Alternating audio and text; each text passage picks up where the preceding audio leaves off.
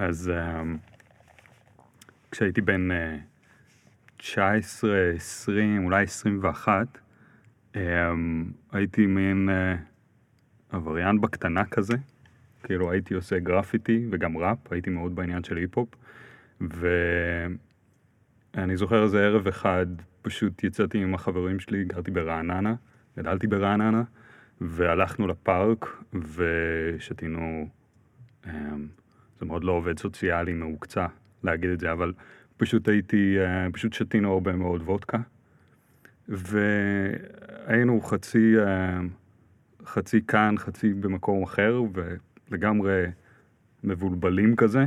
עשינו את הדרך שלנו בחזרה הביתה, בקושי הגענו הביתה, ועל הדרך ציירנו על כל מיני דברים. אז um, הלכתי לישון והתעוררתי, הייתי כולי מעוך לגמרי בבוקר. Um, ויש כזה עיתון מקומי ברעננה, נקרא קול רענן, והוא יצא בשישי, בשישי באותו יום, כאילו, mm-hmm. יום אחרי הערב הזה. Um, והסתכלתי על הדבר הזה, והיה שם מין תמונה כזאת של, uh, של ביאלסקי, אני חושב שזה היה, הוא היה ראש העיר באותו זמן, והיה היה פשוט תמונת, אה, זה היה זמן בחירות מקומיות, היה את, ה, את הפרצוף שלו עם מעין שמש כזאת על המצח, והעיתון ניסה להבין מי זה היה שצייר uh, כדור, כאילו, כאילו את ביאלסקי עם כדור בראש או משהו כזה, זאת אומרת, ממש היו במעין פאניקה כזאת מטורפת מהדבר הזה. ואני בסך הכל, אה, כאילו, לא היה לי שום כוונות לאיים על חייו של ביאלסקי או משהו מהסוג הזה. פשוט, אה, פשוט אה, היינו הפוכים, הסתובבנו, ציירנו על דברים, ופתאום מצאנו את עצמנו כאילו, נורא נורא מפחדים, אתה יודע, אז כאילו, השב"כ בא לחפש אתכם? כן. אני מניח שלא קרה עם זה כלום. לא, לא קרה עם זה שום דבר. אפילו לא משטרה. שום דבר, לא... כל מיני ענייני תיקים, משטרה וזה, זה היה קצת אחר כך בחיים. אוקיי. אה, היה את זה קצת אחר כך בחיים? היה טיפה, היה טיפה. כל עובד סוציאלי טוב הוא בעצם אה, עובד סוציאלי עם איזשהו עבר. אתה תמצא הרבה מאוד פעמים. וואלה. עובדים סוציאליים עם תיקים, עובדים סוציאליים עם זה, כן, יש לא מעט. מדהים. יש לא מעט. מעניין מאוד. אוקיי, אז אה, איתי קנדר? קנדר. קנדר שיט, יואו, ניסיתי להבין, קנדר, קנדר, קנדר, קנדר, בסוף לא זכרתי את הנכון. כן, כולם נופלים על זה. אוקיי, אז אני אהיה כמו כולם. אה, אתה עובד סוציאלי, אבל uh, הרבה יותר מעובד סוציאלי, אתה גם יזמת שתי יוזמות מדהימות. אחת נקראת דיאלוג פתוח, אני זוכר נכון? דיאלוג פתוח ישראל. דיאלוג פתוח ישראל, והשנייה? אינדקס החלופות. אינדקס החלופות, כשאתה מדבר, תן לי לנסות לראות אם אני יודע להגיד את זה במילים שלי, mm-hmm. על חלופות לטיפולים, אה, אה, אנשים שצריכים טיפול אה, נפשי, אה, אבל קצת יותר עמוק מאיזשהו פסיכולוג, זאת אומרת, צריכים פסיכיאטר או שהם צריכים כדורים וכולי. בעצם יש איזושהי תנועה שמדברת על זה שיש לזה חלופות, חלק מהחלופות זה פשוט טיפול באמצעות דיאלוג, שהוא גם הרבה יותר זול אני מניח ונגיש, אבל גם יש לו אה, דרכים אחרות לטפל, אתה אל תתקן אותי עוד כי תכף אתה תתקן אותי וגם תספר על זה הרבה. בסדר. אה, ואתה מוביל את זה בארץ לפחות עם היוזמות שלך, אולי יש עוד אנשים שעוסקים בזה, אבל אתה יוזם ומוביל את זה מאוד מאוד בארץ ומאמין בזה. ורציתי שנדבר על זה משני צדדים, אחד, איך זה להיות עובד סוציאלי שהוא גם יזם חברתי, ומהצד השני, גם שתספר לי קצת על, ה... על המתודות האלה, ועל המפגשים שלך עם אנשים שיש להם כל מיני אה, אה, מחלות נפשיות, או אני לא יודע אם יש לזה מילה פוליטיקלי קורקטית אחרת. אה, שוב, תכף תתקן אותי. כן, אני צובר, צובר תיקונים. אין בעיה, מזל שאין לך מחברת. ואיך הם מתמודדים עם עולם העבודה, שזה אחד הדברים הכי מסובכים עבורם, אני מניח. Mm-hmm. והסיבה שזה נורא חשוב לי זה כי כולנו, אם אנחנו יודעים או לא יודעים, מוקפים באנשים שיש להם איזשהו ספקטרום של אה, אה, אה, עניינים אה, עם הנפש, בין אם זה קיצוני עד כדי כך שאנחנו שמים לב לזה, וגם אם זה פחות קיצוני ואנחנו לא שמים לב אבל זה נמצא שם. מניח שיש גם הרבה מאוד מקרים שאנחנו לא מכירים פשוט כי אנשים כאלה משתדלים בטח מאוד מאוד עד כמה שהם יכולים להסתיר את זה, כי החברה לא אוהבת משהו לא בנורמה. אמ, אוקיי, אז אה, אנחנו נעשה את כל זה, נתחיל אחרי המוזיקה, בסדר? בעוד שנייה. Yeah.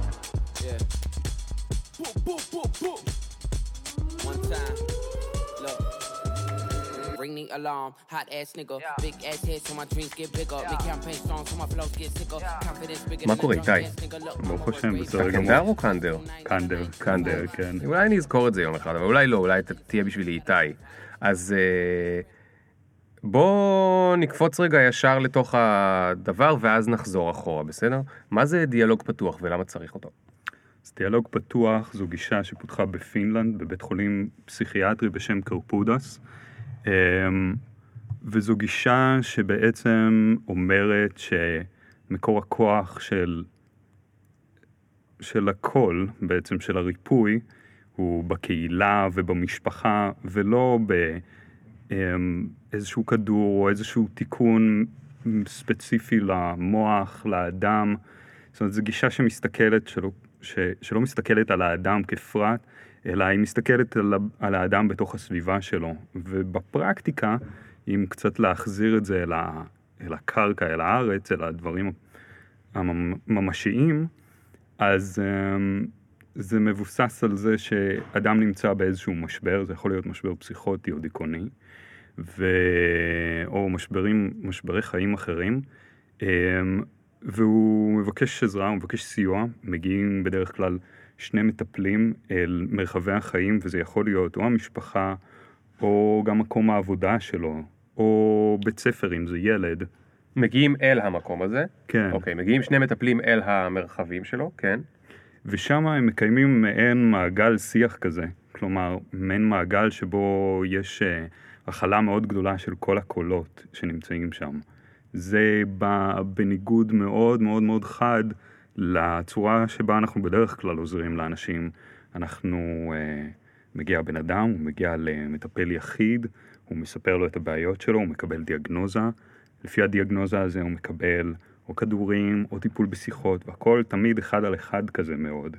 אז כאן יש עניין של כבר למען ההתחלה, וגם במקרים מאוד אקוטיים, מאוד חריפים, אה, לפתוח את הדבר הזה ולשים את הדבר הזה בקונטקסט מאוד מאוד רחב. מה זה אומר? את מי הם, אבל הם מערבים שם כל מיני אנשים שלא מבינים בטיפול. הם, האנשים האלה לא יכולים לעשות נזק? זה, זה קודם כל, אני מבין נכון, מה זה מעגלי? מעגלי שיח זה כמו intervention כאילו? יושבים בכיתה כמה אנשים או בסלון ומדברים? אני חושב שההבדל המאוד חד בין זה לבין intervention זה שב intervention אתה מגיע על ההתחלה ואתה יודע בדיוק מה לא בסדר, אתה רוצה רק לאמת את הבן אדם עם מה שזה לא יהיה, שכולכם הסכמתם משום מה שהוא לא בסדר. וכאן יש מקום דווקא לפתוח את זה. אתה מתחיל בנקודת, בנקודת מוצא של אני לא יודע בדיוק מה הקושי שלך או מה הבעיה במרכאות שלך. אה, ואולי גם אתה לא יודע, ואנחנו הולכים לברר את זה ביחד. זו נקודת מוצא רדיקלית שונה מבדרך כלל. כן. והשני מטפלים האלה זה מספיק כדי לנהל את כל הדיון או את השיח? כי הרי זה דברים שיכולים להתערער בהם הרבה מאוד רגשות ועימותים ונכון זה כאילו צריך, צריך להתחיל אה, להפסיק לפחד מהעוצמה של הרגשות. כאילו, אנחנו בני אדם, אנחנו לא יצורים כל כך סטריליים. כאילו, אתה יודע, בסדר, אנחנו עכשיו במשרדים, הכל נקי, ואנחנו לובשים את הבגדים האלו וזה, אבל בסופו של דבר יש לנו המון המון צדדים. יש לנו כעס, יש לנו בכי, זה חלק מהחיים. אתה יודע, אני... אה, אמ, זה נורא חזק אצל גברים, נגיד, שהם לא בוכים. או אם הם מתרגשים מאוד, אז הם מתחילים להתנצל. הם יגידו לך, סליחה, אני נורא מצטער שהייתי ככה וככה, אבל למה? זה סופר אנושי. כאילו, אני, אני אחד מהדברים הכ- הכי חשובים שאני החלטתי לגבי החיים שלי, זה להפסיק להתנצל, כאילו, כשנגיד אני בוכה, או כשאני מתרגש ממשהו, זה... זה כל כך ביזארי שאנחנו... אוקיי, אז זאת אומרת, אתה אומר שכשאני מדמיין מעגל ואני אומר, אוי, אני נורא מפחד שמישהו יעליב אותו, זה לא נורא כי זה בסדר אם יעליבו אותו? אני חושב שזה, זה לא שזה כאילו איזה משהו רצוי וכמו, אה, יש לי צ'קליסט ואני, עד שכאילו כולם לא יתפרצו אחד על השני, זה לא יהיה מעגל מושלם, אלא ש... כשמפעילים את הכוח קונטרה הזה, נגיד הרבה, זה משהו בתוך עמדה טיפולית שהיא נורא מנטרת ומבקרת את הסיטואציה, אז אפשר רק, הרבה מאוד פעמים אתה יכול ליצור מצבים של הסלמה, מצבים של uh, השתקה, כאילו אם אתה... רגע, אתה חייב לפני שאתה ממשיך, לתת לי דוגמה מאוד מאוד קונקרטית. זאת אומרת, אתה לא צריך לתת שמות של אנשים אמיתיים, אבל תן לי סיטואציה, תן לי בן אדם עם בעיה ספציפית וזה שאתה נכחת בכזה טיפול, אה, או בכזה דיאלוג, אני לא יודע אם אומרים על זה טיפול, אה, ומי מי היו הדמויות האחרות שהזמינו לשם, וסביב מה היה זה, כדי שאני אוכל לדמיין, כי אני עוד לא מצליח, לא בטוח שאני מדמיין את הדבר הנכון. אמ, אז תראה, כאילו צריך לעשות disclaimer קטן שאנחנו בדיאלוג פתוח ישראל, אנחנו מביאים לכאן את הגישה ואנחנו מביאים מורות, אנחנו מביאים בעצם את ה... אנחנו יוצרים כאן את הבסיס לדבר הזה. אף אחד הוא לא פרקטיקן כרגע של דיאלוג פתוח, הדבר הזה הוא טרי מדי בשביל להיות okay. אוקיי. כזה. אבל בגלל שנחשפתי לגישה לפני בערך חמש שנים, אז כבר היו לי כל מיני התנסויות עם הדבר הזה. אמ, אפשר למשל לדמיין, אני אחד מה, באחד מהניסויים שעשיתי, אה, אחד, אני, אני עובד סוציאלי כבר שבע, שמונה שנים, ועבדתי בהוסטלים, אז כשמישהו היה הולך לאשפוז פסיכיאטרי, אני הרבה פעמים הייתי מבקר אותו ומנסה ליצור מעגלים גם במקומות האלו.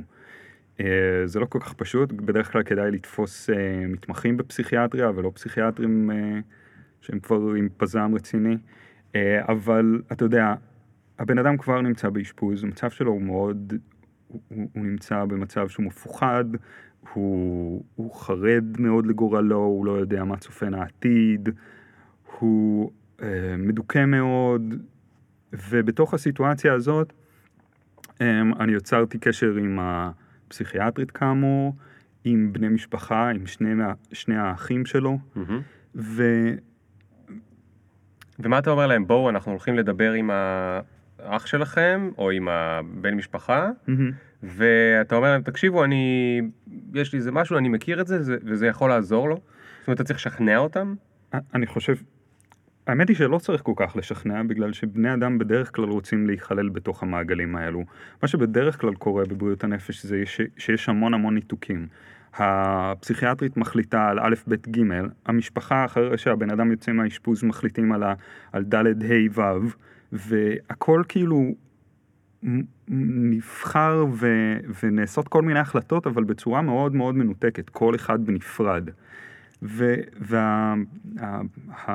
והשפיל הכי טוב, כאילו הפיץ' הכי טוב לדבר הזה, זה להגיד, תשמעו, ממילא עכשיו צריך להחליט אם לקחת כדור כזה או לקחת כדור אחר, אם להשתחרר מהאשפוז או לא להשתחרר מהאשפוז. בואו נעשה את ההחלטות האלו ביחד ולא בנפרד. זה נקודת מוצא מדהימה כאילו לכל שיח, כי... אמ, זה לא שאין על מה לדבר, כן? פשוט לא יודעים כל כך איך לדבר, או חוששים מאוד מהסיטואציה הזאת. אז על מה באמת מדברים במפגש כזה? אז uh, מתחילים ממה שהאנשים, כאילו, מהחששות, מהרצונות, מהדברים שאנשים כבר מביאים לתוך המפגש. לא צריך כאילו לייצר את זה בצורה מלאכותית. זה מגיע, כאילו אין צורך בבנייה סינתטית של הדבר הזה. אתה שואל בן אדם פשוט, כאילו, מה אתה מרגיש? אתה רוצה לצאת מהאשפוז? אתה לא רוצה לצאת מהאשפוז? אתה שואל את בני המשפחה, מה אתם חושבים? מה אתם יכולים לעשות כדי לעזור לבן אדם הזה, כדי להשיג את המטרות שלו? וזה נראה, נשמע, אני, אני כל פעם שאני מדבר על זה, אני חושב, אלוהים ישמור, זה נשמע כל כך בנאלי, זה נשמע כמו, כאילו, זה נשמע פשוט, זה נשמע... זה נשמע מעפן, כאילו, אין לזה, אין לזה את ה... אין לזה את היופי של, אה, אמ, של אה, תיאוריה כזאת סופר מדהימה בפסיכואנליזה, ואין לזה את המחקרים הממש ממש ממש יפים של הפסיכולוגיה הקוגנטיבית, שהכל כאילו מתוקתק ויש לך פרוטוקולים, וזה, זה, אתה יודע, זה פשוט כל כך הייטק, זה כזה טיפול הייטק השיט הזה. אז אין לך את זה ואין לך את זה. מצד שני, מה שיש לך זה חיבור אמיתי, יש לך...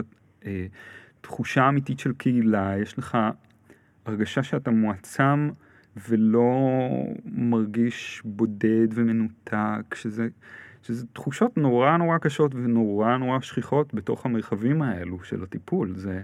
עכשיו תגיד, ה- המשפחה או אחרים, יכול להיות, יכולה להיות מורה בבית ספר או מישהו אחר, הרבה פעמים הם גם, לפחות בעיניהם זה ככה, אני נזהר במילים שלי כדי לא, לתת, לא להצביע ולהאשים אף אחד, אבל לפחות ב, ב, מהעיניים שלהם הרבה פעמים יכולים להרגיש אה, שהם גם שילמו איזשהו מחיר.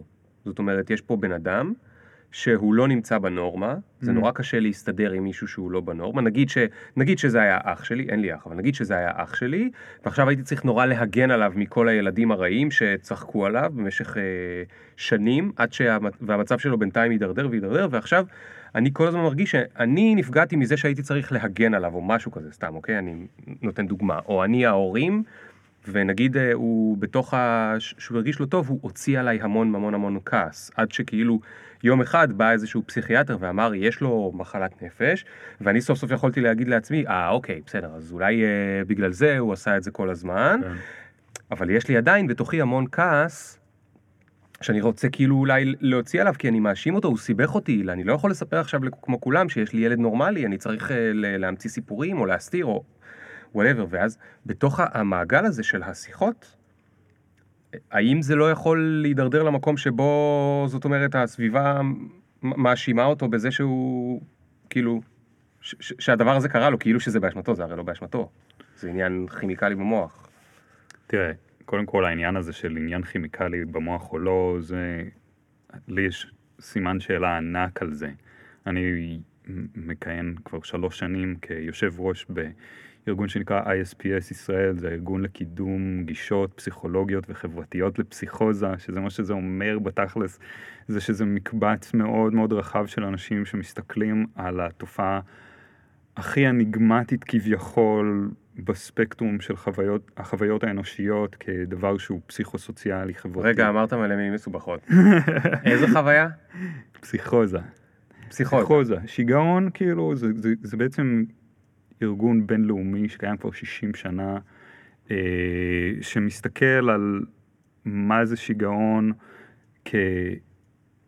כמשהו חברתי, משהו נפשי, וזה זה די אנשים שמתרחקים או שהם לא מסתכלים על הדבר הזה כ, כמשהו ביולוגי, גנטי, כן, פיזי, גרידה, אלא הם רואים את זה בקונטקסטים אחרים. כן. אז, אז קודם כל אני אשים את ה... אתה יודע, את כן. הסימן שאלה לא, על אני גם, אני, הדבר הזה. אני, אני, סבבה, אבל יכול להיות שזה התחיל במשהו כזה כימי, ואז נוצרה תגובת שרשרת של פידבקים מהסביבה וכולי, והם רק החמירו את זה והחמירו את זה, ולכן קרו שם כל מיני דברים, או זה שהסביבה לא יכולה להסת... להתעמת עם איזשהו משהו, רק הגביר את זה. ובדיוק על זה אני שואל, האם באותה פגישה, כן. מכיוון שהאנשים שהם, זאת אומרת, אני, אני מנסה לדמיין את ההתנגדויות של אותם פסיכיאטרים שיגידו, מה זאת אומרת? מה זה, מה זה הדבר הזה? אותם אנשים הרי לא מוכשרים לטפל, אז אולי הם יכולים לעשות אפילו עוד נזק. Mm. תראה, יש איזשהו עיוות כאן שנוצר דווקא מצורת המבט הביולוגיסטית, אני קורא לזה, של הפסיכיאטריה המיינסטרימית. כי באמת אתה אומר, זה לא אשמתו של הבן אדם הזה על מה שהוא עשה, כי הוא פשוט היה חולה, ו... ואז זה באמת פוקק באיזשהו מובן כל מיני קשרים. כי באמת אותו אח לא יכול להגיד, אה, אני נפגעתי, אני כועס, אני עצוב, הדבר הזה משפיע עליי, זה, זה שם פקק וסוגר את הדבר הזה באיזושהי צורה שהיא בעייתית. ובגלל כן. זה המקום להתחיל את השיח הזה, זה הרבה לפני שאתה סוגר את זה בתוך הנרטיב החד משמעי הזה של אדם אחד הוא חולה ואדם אחד הוא בריא, ולהתחיל להסתכל על הדבר הזה בצורה הרבה הרבה יותר מערכתית, לפני שאתה אומר את זה, וכן להתחיל לשאול את האח, הרי אם לא שמים את הפקק הזה ולא מתחילים במקום הזה של הדיאגנוזה, אז אתה כן כאח, אתה יכול להגיד, "אמ, זה פגע לי בחיים, זה הכעיס אותי, זה היה לי, אה, זה, זה לא היה לי פשוט, כאילו אני, אמנם אני רק אח של, אבל אני עברתי כאן דברים בעצמי, וגם אני בן אדם, וגם לי יש עולם נפשי, ואני רוצה גם לשים את, המק... את, ה... את החוויה האישית שלי בתוך המרחב הכללי הדיאלוגי הזה. וזה מאפשר לך את זה, כי לא שמת את הפקק הזה קודם. כן. תגיד, תגיד, בכמה מפגשים מסוג כזה נכחת? נכ- נכחתי בכמה מפגשים, גם ניהלתי uh, צוות בארגון אחר בשם מרחבים שעושה עבודה די דומה לזה. Um, זה משהו שעושים כמה מפגשים ברצף, או שזה חד, כאילו פעם אחת? הרבה מאוד פעמים זה הרבה מפגשים, זה ככה שמונה חודשים, פעם בשבוע, פעמיים בשבוע. Hmm. זה צריך להיות הרבה מאוד פעמים, הסיבה שבה פונים, שבגינה פונים לדברים האלו, היא משבר מאוד חריף. על משבר חריף אי אפשר לשים, אה, אי אפשר פשוט לשים פלסטר. צריך כן. לפתוח דברים, צריך להתחיל לדבר על דברים. זה הארד קור, זה לא חייב... לא ובפנטזיה פשוט. שלך, בתור מי ש... אה, אני עדיין לא הבנתי מהי בדיוק היוזמה של הדיאלוג פתוח, אבל בפנטזיה שלך, מה הפנטזיה שלך? אני לא אנסה להכניס מילים. אה, הכנסתי מספיק מילים היום, אה, לא, לא לתוך החורים הנכונים, אז כדי לשנות את הדיאלוג דווקא אני אתן לך. אז מה הפנטזיה שלך? שאם הדבר הזה היה מצליח, אז מה, מה היה קורה אחרת? אני רואה עולם שבו מתוך 17 אלף האשפוזים שיש בשנה בישראל, אמ, לפחות עשרת אלפים הולכים לחלופות לאשפוז פסיכיאטרי. לפחות. אני חושב שאנחנו יכולים גם להגיע להרבה יותר מזה. זה, האשפוז הפסיכיאטרי הוא לא חוויה נעימה, לפעמים זו חוויה טראומטית, וזו חוויה של הרבה מאוד ניתוקים, ואני חושב שאנשים יכולים או ללכת לבתים מאזנים, שזה סוג של חלופה לאשפוז פסיכיאטרי. מה זה בתים מאזנים? זה בעצם, במילים הכי הכי פשוטות, זה פשוט בית שבו אתה עובר את המשבר. בית עם מינימום של כפייה, מינימום של uh, כפייה, כפייה נרטיבית של מספרים לך מה עובר עליך. Um, וזה פשוט מקום שבו תמיד יש לך עם מי לדבר, תמיד uh, אתה יכול לנוח, ואם אתה רוצה לעשות משהו אתה יכול לעשות את זה, זה מקום, פשוט בית, פשוט בית לעבור בו משברים. זה, שוב פעם, זה כמו דיאלוג פתוח, זה, זה בבסיס של זה, זה הדברים הכי בסיסיים, אנושיים, פשוטים שיש. אז למה בעצם מוסד פסיכיאטרי הוא לא בית פתוח? מה, מה ההבדל ביניהם? הרי גם שם יש אחים שאמורים לשמור עליך, לא? אני אומר את זה מתוך בורות, כן. לא מתוך uh, ביקורת. אני פשוט לא, לא מבין יותר מדי מה הולך במקומות האלה. בבתי חולים פסיכיאטריים יש אה, מעט מאוד זמן שמוקדש לשיחה איתך, למפגש איתך, בגלל שצורת המחשבה היא שבדרך כלל שצריך לנהל את המשבר באיזושהי צורה. אה, זה אומר, זה אומר שהרבה מאוד מתבסס על הכדורים, על הכדורים הפסיכיאטריים, על הטיפול התרופתי, ויש מעט מפגש, כאילו... אבל אולי כי זה נורא יקר? כאילו, אם היית צריך לשים אח אחד על כל מטופל, אז אולי זה היה נורא יקר, לא? הטיפול. זה היה נורא יקר, אבל אתה מסתכל על הבתים המאזנים והם זולים יותר מהאשפוז הפסיכיאטרי.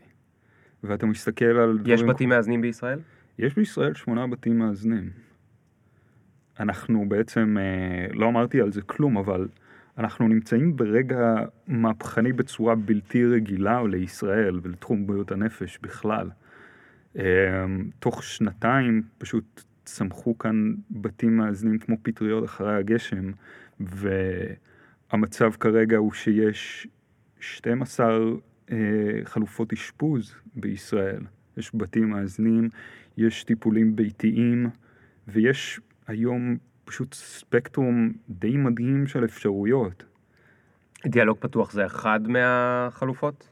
דיאלוג פתוח בעצם רוצה להיות האידיאולוגיה או הגישה הטיפולית גם לבתים המאזנים וגם לחלופות הביתיות הבנתי, של הצוותים. הבנתי. איך הגעת? אז בוא נדבר קצת עכשיו אה, עליך ואחרי זה נחזור לשם. אה, איך הגעת לכל זה? כאילו, מה הסיפור שלך? לא רצית להיות סתם עובד סוציאלי? לא שעובד סוציאלי הוא סתם, אבל אני מתכוון עובד סוציאלי רגיל. אמ, באמת אני חושב שעבודה סוציאלית זה, זה מקצוע מהפכני והמקצוע של העתיד. אבל כאילו אני התחלתי, בהתחלה בכלל רציתי להיות פסיכולוג האמת היא. רציתי להיות פסיכולוג, הפסיכומטרי שלי לא הספיק להיות פסיכולוג, אז נהייתי עובד סוציאלי, ונהייתי נושא הדגל כזה קצת של uh, עבודה סוציאלית, אני מאוד גאה במי שאני. Um, איפה אבל... למדת? באוניברסיטה העברית עשיתי את שתי התארים שלי. למה שניים? חייבים לעשות שני? לא, לא, עשיתי תואר ראשון בעבודה סוציאלית ותואר שני במדיניות ציבורית. אז באמת mm. יש לי רקע של כלכלה ומדיניות ותקציבים, מכרזים, כל השיט הבירוקרטיה המשעמם, אני, אני די שוחה בזה גם. אמ, אבל אתה יודע, הייתי עובד סוציאלי, אני אגיד לך איפה ממש ממש ממש התחלתי. בעצם הייתי ילד בן, אה, לא יודע מה, 17 18, ועברתי כמה, כמה משברים, אה, כמה משברים נפשיים קשים מאוד בגילאים האלו. וזה שלח אותי להסתובב בספריות ולקרוא כמה שאני יכול, וממש ממש להעמיק בפילוסופיה ופסיכולוגיה, הדברים האלו נורא נורא ריגשו אותי. כי רצית לטפל בעצמך או כי סתם זה סקרן אותך? רציתי, כאילו, היה לי ברור שמה שאני עובר ומה שאני חווה, אין שום סיכוי שזו הפעם שזו הפעם הראשונה בהיסטוריה של האנושות ש, שמישהו חושב או חווה את הדברים האלו. אז רציתי פשוט כאילו, רציתי לראות מה אנשים אחרים אומרים על הדברים האלו, כאילו מה הם, מה הם חושבים, איזה מין רעיונות הם פיתחו סביב זה. והרבה מאוד מאוד מאוד מאוד לא דיבר אליי, ו... אבל מצאתי כאילו כמה, כמה ספרים, ובייחוד ספר בשם האני החצוי, של פסיכיאטר סקוטי בשם ליינג, שזה ספר סופר יומרני שבעצם מנסה להסביר את המעבר הזה מהשפיות לאי שפיות. הוא בעצם מנסה ליצור גשר שפתי בין שתי העולמות הכאילו לגמרי לגמרי נפרדים האלו. כאילו, איך אתה מגיע, איך אתה בן אדם מגיע למצב שבו הוא חושב שהעולם רודף אחריו, או שהוא, שהוא חי בעולם של גוויות וכולם מתים, כל מיני דברים שהם נורא ביזאריים. אז לנג בעצם מנסה לעשות, ליצור את הגשר השפתי הזה, והספר הזה סופר הדליק אותי. אמ, מה זה אומר ליצור את הגשר השפתי? אמ, בעצם להסביר לאנשים שפויים איך זה להיות משוגע, כאילו, mm. איך זה להיות משוגע, ולמה בן אדם מגיע לנקודה הזאת. זה, זה פרויקט, אה, פרויקט פילוסופי פסיכולוגי מדהים לדעתי. אני חושב שהוא עשה את זה בצורה מדהימה,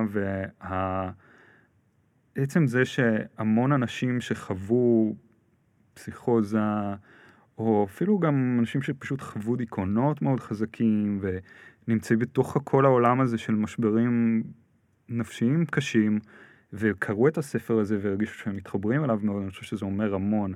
אני בכל מקרה קראתי את הספר הזה, וזה הספר שהשפיע הכי הרבה על החיים שלי. כאילו זה שינה את החיים שלי פשוט, הספר הזה. אמ, ו, ופשוט הייתי במין מצב כזה, הייתי, אה, באותו זמן הייתי הייטקיסט, הייתי מעצב גרפי ובונה אתרים. אמ, ו... באיזה גיל מדובר? אני, אני עובד מאיזה גיל 15 או משהו כזה. אוקיי. Okay. אני כאילו עובד מגיל מאוד צעיר. אמ, ובגיל משהו כמו 19-20 התחלתי לחשוב על זה שאני רוצה לצאת כאילו מהעולם של העיצוב וההייטק ו- ולעשות משהו אחר. ו- וגם, אז כאילו היה לי את עצמי והיה לי כל מיני רעיונות וגם הרגשתי שהעולם דורש תיקון וצריך uh, לרפא וצריך uh, לעזור. מאוד כאב לי כאילו. שאנשים, אה, אתה יודע, שאנשים נכנסים לאשפוז, שהם חווים את כל הכאב הזה, שהם... מאיפה הכרת את זה? מה, מהמשפחה, מהחברים, מהסביבה שלי. אה, אני חושב שלאף אחד זה לא כזה רחוק. כאילו, כולם קצת קרובים לדברים האלו. כל בן אדם מכיר מישהו ש... אמ, שהיה לו את הקשר הזה עם העולם הזה. לפעמים זה, אתה יודע, זה מוסתר וצריך uh, ליצור קשר אינטימי, אבל בסופו של דבר מלא אנשים יספרו לך על, על, על החיבור שלהם לזה. Um, אז הייתי במין מצב כזה שגם היו לי המון רעיונות ורציתי לבחון אותם ורציתי לבדוק אותם ורציתי לראות אם הם ברי מימוש. וגם, אמ, וגם הרגשתי את הכאב המאוד גדול הזה סביב העולם. ואז אמ, הלכתי כאילו, פשוט אמרתי, סבבה, אני פשוט אעשה ניסוי, כאילו. החיים שלי זה ממש סדרה של ניסויים, ואמרתי, סבבה, אני פשוט אלמד את הדבר הזה, ואני אראה מה אנשים אחרים עושים, ואני אכנס לתוך התחום הזה של בריאות הנפש, או באופן כללי לעבודה סוציאלית, ואני... ואני אנסה לעזור לאנשים ונראה אם אני מצליח. הטריד אותך פעם אה, העובדה שידעת שזה מקום אה, בלי הרבה כסף? אני אומר את זה בכוונה הכי ישיר שאני יכול. כן. אני תמיד חשבתי, תהיתי כאילו באמת עד כמה הכסף הוא משחק תפקיד, כאילו, תמיד היה לי מין שאלות כאלו, אתה יודע, זה, זה לא תמיד, אה, כשהייתי, כשעבדתי בהוסטלים, מה שהפריע לי זה, זה לאו דווקא כל כך זה שחסר כסף בתחום הזה, כאילו חסר בטירוף כסף בתחום הזה, אבל משהו, מה שהרבה הרבה יותר פוגם זה התפיסות כאילו והצורה שבה אנחנו מתייחסים אל משברים, זאת אומרת הדברים האלו הם הרבה הרבה יותר קריטיים, באמת כש... אתה יודע, כשהגעתי לתואר שני והתחלתי לחקור את ההיבטים הכלכליים של בריאות הנפש והצורה שבה כסף עובר וזז בין כל מיני מוסדות, פתאום הבנתי שזה, שכאילו עם הכסף שיש עכשיו בתוך הסיסטם אפשר לעשות הרבה הרבה יותר והרבה יותר טוב. זה לא רק שצריך להוסיף כסף, כאילו אני כל פעם שאני הולך ל... אה, הולך ומעביר סדנאות או מרצה בפני אנשים, אז תמיד יש אנשים שבאים ואומרים, כן, אבל מה עם הכסף? אני אומר, כאילו, דוד, זה כאילו, כסף זה דבר סופר חשוב, אבל זה לא, לאו דווקא יותר כסף, זה לאו דווקא, קח את הכסף הזה ותכפיל אותו בשניים, אבל תעשה את אותו דבר, עדיין יצא לך, עדיין יכולות לצאת לך תוצאות נוראיות, כאילו. כן. אוקיי, אז, אז, אז מה, אז... אז סיימת את התארים והתחלת איפה לעבוד? אז סיימתי את התואר הראשון ועבדתי הרבה שנים בהוסטלים, בעיקר בהוסטלים. איך נראה, מי שלא מכיר, מה, מה זה אומר הוסטל? תסביר בכמה מילים, איך זה נראה, כאילו איך זה, מה קורה שם? הוסטל זה בעצם מוסד אה, של דיור, שבו אנשים בדרך כלל חיים, לפעמים הם נשארים שם שנה, שנתיים, אבל הרבה מאוד פעמים הם חיים שם שנים רבות, אמ, וזה איזשהו מין סביבה מוגנת יחסית, שבה יש עם מי לדבר, וזה סוג של קהילה. כאילו, אתה, אתה בעצם כמו, זה קצת כמו לחיות בקומונה, כאילו, אתה יודע, קומונה של השמוץ. אבל איך אתה מגיע, למה מישהו מגיע להוסטל? הנתיב הכי סטנדרטי זה מישהו עובר איזשהו משבר, הוא לא רוצה להישאר בבית שלו, הוא גם מצריך, הוא מרגיש שהוא צריך מעטפת יותר גדולה מהרגיל.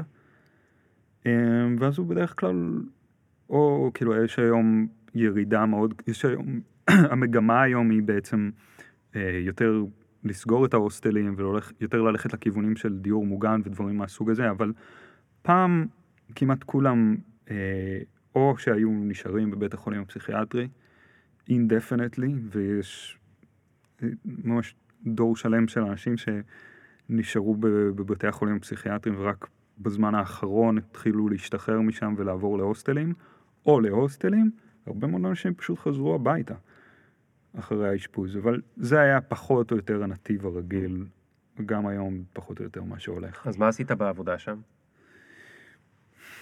Um, היה לזה שני חלקים, אתה יודע, כאילו חלק מזה זה um, זה ליצור קשרים עם אנשים, פשוט ליצור קשרים עם אנשים, פשוט uh, להכיר אנשים, לדבר עם אנשים, בגלל שהוסטל זה לא, uh, גם כשאתה מדריך וגם כשאתה עובד סוציאלי. זה לא אה, מובנה ברמה של כמו טיפול פסיכ, פסיכולוגי, הוא תמיד נורא מובנה. יש לך את השעה הטיפולית, נגמרת, הזמן מתקתק, השעה נגמרת, אתה צריך לזוז, כן? ושם זה הרבה יותר פלואידי כזה, אז אתה יושב, אתה מדבר, אתה פשוט מתחבר אל אנשים. זה צד אחד של זה. צד אחר של זה, זה, אמ, זה כדורים, וזה מוסד שהוא מין די מובנה כזה, יש זמן שבו ישנים וזמן שבו אוכלים, ו... זאת אומרת, לא בכולם, אבל יש דברים, הדברים די, די ברורים כזה, כאילו. כן. שעות שבהם יוצאים לעבודה, ושעות שבהם אבל חוזרים. מה, אתה, אתה היית הולך לשם, והיה לך מה, איקס אנשים שאתה כאילו, הם תחת, הם בקשר איתך, או תחת חסותך, או לא יודע איך אומרים את זה, כן. כן, היו לי כמה, היו לי כמה דיירים שאיתם עבדתי. ומי, מי, זה הרי, זה דברים שהמדינה מממנת, נכון? אז מי כאילו אחראי שם להגיד, אה, איתי, אתה אחראי על, ה, על דנה ועל נועם ועל... מנהל או מנהלת ההוסטל, וגם הייתי במשך אה, חצי שנה גם ניהלתי הוסטל, Hmm, כן. עם כמה חבר'ה, משהו כמו 20 איש. ואז אתה מכיר את כל החבר'ה האלה, אתה ישן איתם שם? לא, אני לא ישן שם. אז הם ישנים שם לבד? בדרך כלל יש מדריך לילה. מישהו יש מדריך שישן לילה. בלילה, כן. וחלקם ב... אמ, אה, זאת אומרת, יש, יש שם אנשים שיש חשש ל... לא יודע מה, לפגיעה עצמית או לדברים כאלה? זאת אומרת, הם צריכים איזושהי השגחה מינימלית? כן, יש, יש בהחלט כאילו אנשים שיש סכנה ש, שיפגעו בעצמם. זה לא, אה, זה לא ברמה הגבוהה ביותר, כי אם זה היה ברמה הגבוהה ביותר, בדרך כלל הם היו מופנים לאשפוז פסיכיאטרי. אבל אה, כן, כאילו, בדרך כלל אנשים ש... כן, שצריכים קצת תשומת לב. ותגיד, זה נכון מה שאומרים על עובדים סוציאליים? מה? סתם. זה היה מאוד פרובוקטיבי, סתם. צוחק. אה, לא, אני לא צוחק. שמה אומרים? שאתה, תגיד. שאתה נמצא שם, אני לא יודע אם אומרים את זה, זה מה שעבר לי בראש. שאתה נמצא שם כל היום כן. עם החבר'ה שאתה דואג להם, ואז אתה הולך הביתה, ואתה צריך לנהל חיים משלך בבית. אתה יודע, זוגיות, אה, אה, פנאי, חברים, וואטאבר. כן. ואיך זה משפיע עליך? וואי, זה עבודות נורא נורא שוחקות, כאילו, זה נכון, זה עבודות שקשה קשה לחיות איתן, זה... זה נוגע לך, זה נוגע בך במקומות אה, עמוקים של הנפש, ואתה, הרבה מאוד פעמים כשאתה חוזר הביתה, אתה חוזר עם העבודה ביג טיים, כאילו, אתה, אתה ממשיך לחשוב על זה, גם הרבה פעמים מצלצלים אליך, מעירים אותך לפעמים בלילה, אתה יודע, היו כל מיני פעמים ש... אני זוכר איזה פעם אחת, חזרתי, אה, גרתי, גרתי עם זוגתי דאז ב, בירושלים, בנחלאות, ויצאנו אה, ושתינו, וואי, אני יוצא נורא אלכוהוליסט, אני בכלל לא שותה היום, אבל אה, אה, חזרנו, חזרנו, חזרנו הביתה, ו, אה, וזה היה, לא יודע מה, אחד או שתיים בלילה, ו... אמ, פתאום אני מקבל טלפון ופשוט אחד מהדיירים היה במשבר מאוד מאוד רציני ואיים איים להתאבד ואין זה פתאום לשים נעליים ולשים מעיל ולרוץ כמו, כמו הרוח, פשוט לרוץ בטירוף להוסטל. זה, זה, זה, זה מאוד מאוד מאוד קשה, זה מאוד קשה, אבל בטוח, זו, זו עבודה סופר קשה, עבודה סוציאלית. אז איך מצליחים להתמיד בה במשך חיים ארוכים? איך אה. אתם מטפלים, זאת אומרת, מי מטפל בעובדים הסוציאליים? אני חושב שאחד מהבעיות, כאילו, אחד מהגורמי שחיקה, כאילו, יש הרבה מאוד אנשים ששואלים את השאלה הזאת, על למה, למה עובדים סוציאליים נשחקים ואיך איך פותרים את זה. Um, אני מרגיש שהרבה מזה זה בחד צדדיות וה... Um, כאילו יש איזושהי שחיקה שמגיעה מכמה שאתה מעורבב בדברים, מכמה שאתה לא, לא נמצא במשא ומתן על הגבולות שלך עם העבודה.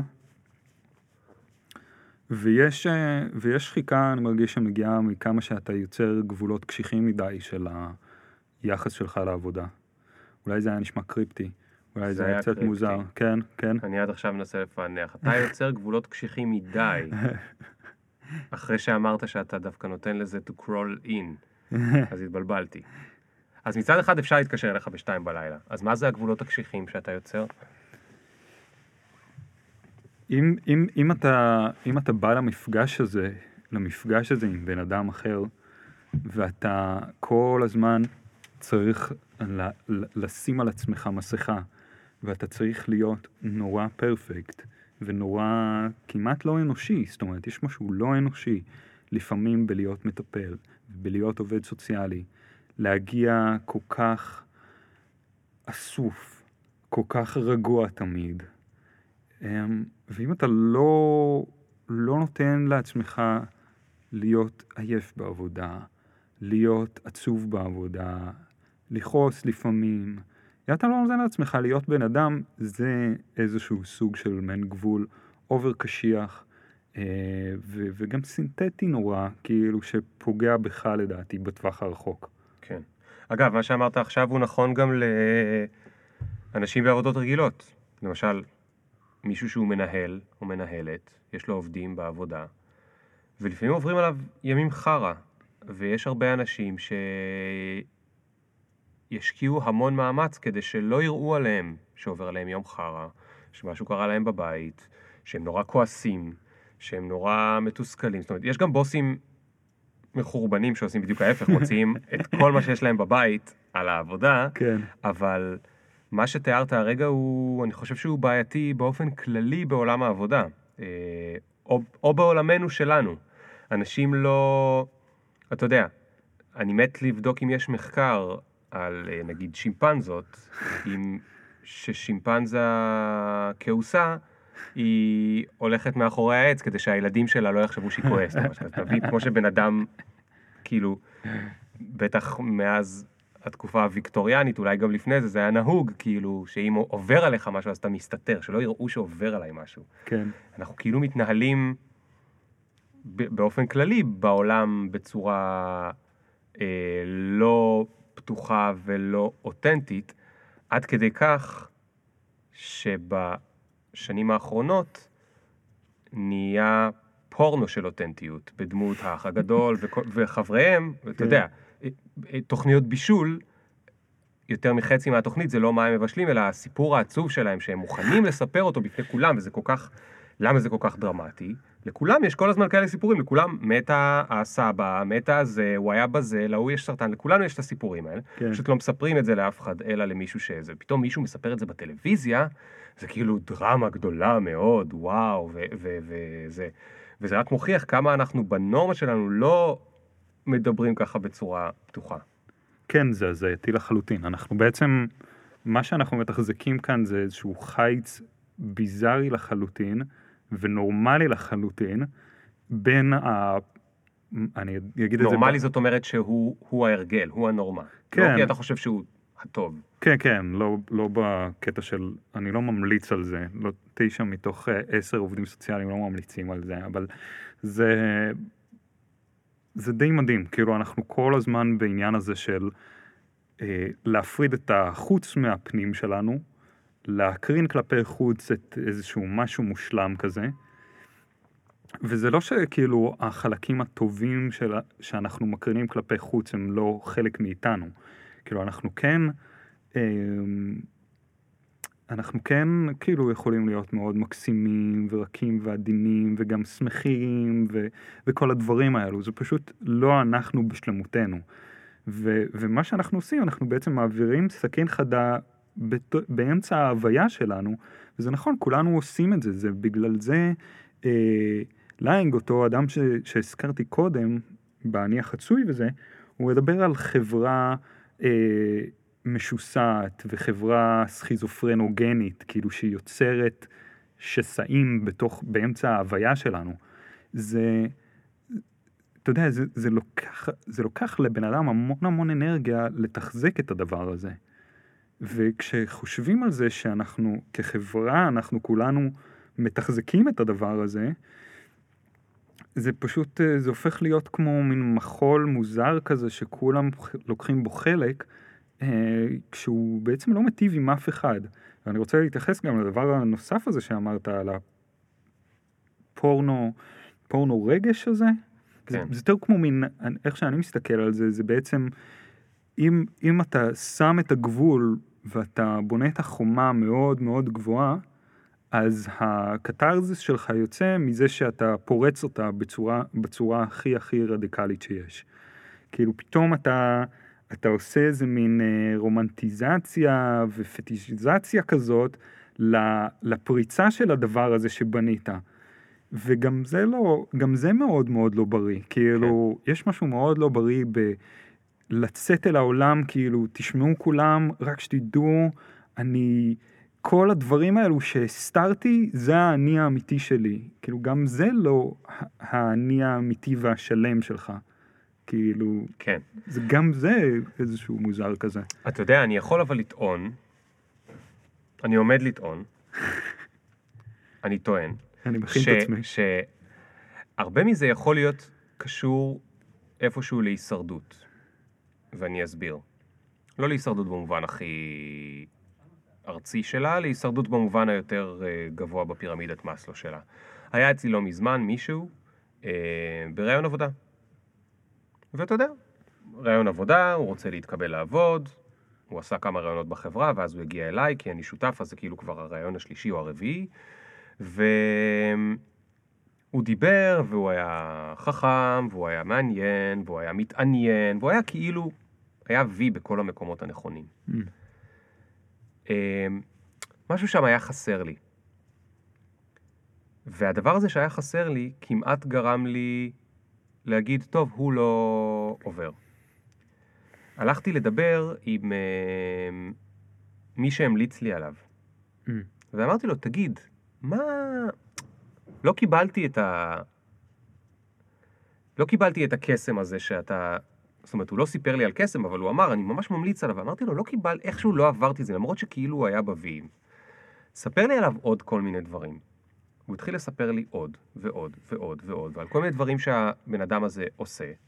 אני לא רוצה בכלל לציין פרטים, כדי ש... כי אני לא רוצה לפגוע באף אחד, וגם גם אם הוא שומע ומבין על מי מדובר, אז הוא לא ייפגע, אני לא אגיד משהו פוגע, אבל הוא עושה דברים נפלאים, אבל אלו דברים שאתה כאילו לא מספר עליהם בראיון עבודה. כי הם לא עומדים בתוך הקופסה. אוקיי? עכשיו, עבורי, איזה מזל שהבן אדם השלישי סיפר לי. כן. כי אמרתי, אוקיי, איזה יופי. הלכתי למצוא את הדברים האלה, להסתכל עליהם, ואמרתי, וואו, יש פה בחור מדהים, יש פה בחור שיש לו המון צדדים, יש פה בחור שהוא מאוד אנושי, יש פה בחור שזה, ונורא כאב לי שהוא לא יכל לשבת בראיון עבודה. זאת אומרת, הוא יכל, אבל הוא, הוא, הוא הרגיש הישרדות ווייז, שלא כדאי לו לחשוף בפניי את הדברים האלה, כי יכול להיות שכבר בעבר זה פגע בו, או שבראש שלו זה עלול לפגוע בסיכויים שלו להתקבל לעבודה, כי עכשיו הוא ילך ויספר לי שהוא עושה כל מיני דברים שהם כאילו לא בזה. עכשיו איתי ספציפית זה, זה לא יכול להרוס לו, כי יש לי ראש מאוד פתוח, אבל בסדר, אם הוא הולך לעשרה רעיונות עבודה ויש אה, חמישה אנשים עם ראש לא פתוח, הוא באמת יכול לחבל בסיכויים שלו. זאת אומרת, ואותו דבר עם אה, אה, סיפור אחר, אם, אם, אם אני מנהל, ויש לי יום באמת חרא, ועכשיו אני אתן לעצמי להרגיש להיות אותנטי, אותנטי, אותנטי, ובסוף יש איזשהו עובד שמעצבן אותי באיזושהי מידה קטנה, פחותה נגיד וזה, ומתישהו פשוט... אני אתפרץ עליו בצורה נוראית. עכשיו, זה לא אותו דבר כמו שהוא יתפרץ עליי, כי יש לי עליו אה, מרות, אני המנהל שלו. יכול ממש... אז גם לי, מבחינה הישרדותית, זה טוב שיש לי את הגבולות האלה, כי זה מונע ממני לפגוע במישהו בצורה... זה. זאת אומרת, אתה מבין מה הטיעון? Mm. אז, אז כאילו זה הצד השני של זה, זאת אומרת, יש פה גם עניין של הישרדות בחברה. כן, תשמע, אנחנו חייבים, אנחנו חייבים גבולות. הפרופוגנדה שלי היא לא לעולם ללא גבולות. אני לא מעוניין- בעולם שהוא פרוץ. אני מעוניין בעולם שבו אפשר לשאת ולתת קצת יותר על מהם הגבולות האלו. זה לא אומר שאתה צריך כאילו להיות גם, זה גם לא אומר, נגיד, שאתה צריך להיות כמו חבר ובפתיחות מוחלטת מול העובדים שלך, או להפך, כאילו שהעובדים שלך יהיו ביחס הזה כלפיך, אלא זה אומר שבאיזשהו מקום קצת יותר להתחיל לפתוח את הדבר הזה, ולא להניח מראש את הגבולות המאוד מאוד סינתטיים האלו. אחר כך אה, להתמודד לנצח כאילו עם ההשלכות של הגבולות האלו, ואז זה גם, גם הפריצה של הדברים האלו היא הרבה מאוד פעמים בלתי נמנעת. אז נגיד שאתה תשמור על גבול סינתטי חזק מאוד בעבודה שלך, אז uh, אתה תצטרך לשחרר את האנרגיה הזאת איפשהו. כאילו אתה תרגיש כל כך עצור בחיים שלך, שאתה, אם אתה לא תהיה כאילו סולן בלהקת פאנק, אתה, אתה תמות כאילו. כן. אתה תיגמר כאילו. אז, ו, ותראה, אתה כאילו הרבה, כשאתה מדבר איתי, אז אתה מדבר איתי על, אה, על, על מוסדות היררכיים, כאילו שבהם ההיררכיה היא מאוד רצינית. והיררכיה באופן, מטבעה היא יוצרת את, ה, את הגבולות הברורים. הקבועים מראש, אמ, את הבהירות של למי יש ידע, איזה ידע יש למי, אמ, מי אחראי על מי. כל הדברים האלו הם מאוד מאוד קבועים בתוך מה שזה אומר להיות בתוך מוסד היררכי. כן. אמ, ואתה יודע, כאילו, אתה יודע, יש לי, אה, יש לי נטיות אה, אנרכיסטיות קלות, ו... אולי שווה גם להטיל ספק ב... אתה יודע, איזה דברים אתה מפספס כשאתה יושב ואתה חי בתוך מוסדות היררכיים שכאלו. זאת אומרת, איזה מין רעיונות מתפספסים, איזה מין, אה, אתה יודע, איזה מין יחסים שיכולים להיות מאוד מפרים עבור כולם מתפספסים מתוך הדבר הזה ש, אה, שאתה הבוס והוא, והוא העובד שלך. כן. כאילו, כן. לא יודע. נכון. יכול להיות שיש שם לא מעט שהולך לאיבוד והולך פייפן. אולי זה מינוסים שאתה מוכן לקבל, כאילו, אבל יכול להיות שאם תפתח, תפתח קצת, תשחרר קצת את הבורג הזה בראש ותפתח את הראש טיפונת, אז אולי, כן. אולי יש שם מקום כאילו לחשוב לעבוד בצורה אחרת גם. ברור. תראה, נגיד הטיפוס, בסיפור עם הבחור הזה, Uh-huh. אם הייתי עכשיו ליאור, ה... נקרא לזה, הנותן השראה וזה וזה וזה, מה הייתי אומר לו? הנותן השראה הלא אחראי, מה הייתי אומר לו? אתה צריך להיות, דווקא אתה כן צריך לספר על הדברים האלה שאתה מסתיר, כדי שתמצא רק את מקום העבודה שמחפש מישהו כזה, ואז אצלי היית מתקבל תוך שנייה, והיה לך בוס שהוא מאוד open minded, וזה בדיוק המקום שאתה רוצה להיות בו. אתה לא רוצה ללכת למקום שבו לא מקבלים את זה, ותצטרך להמשיך להסתיר את זה במשך שנתיים עכשיו, ולא תוכל להתגאות בכל מיני פרויקטים שיש לך מהצד, ואתה לא מדבר עליהם. Mm. אז טוב אולי שאתה mm. תספר לכולם, אוקיי? אבל זה קצת ליאור הלא אחראי, כי זה לא שבאמת בכל העולם יש מיליון עבודות ומיליון עובדים, וכל אחד יכול ללכת למיליון מקומות, ורק לבחור את מה ש... הרי החיים הם יותר מסובכים. ו- ו- וזה אומר באמת, שאם אני מתייחס למה שאמרת ממש לפני, מזמן, בריאיון, אמרתי לך, ומה אם יהיו שם אה, כעסים או כל מיני דברים? ואמרת, רגשות זה לא משהו רע. אני, אני... יש שחור ולבן שתיארנו הרגע, וכמו שאמרת, יש משא ומתן שאפשר לעשות, אבל אני חושב שמה שאין לנו זה את הכלים, או לבן אדם ה... ה...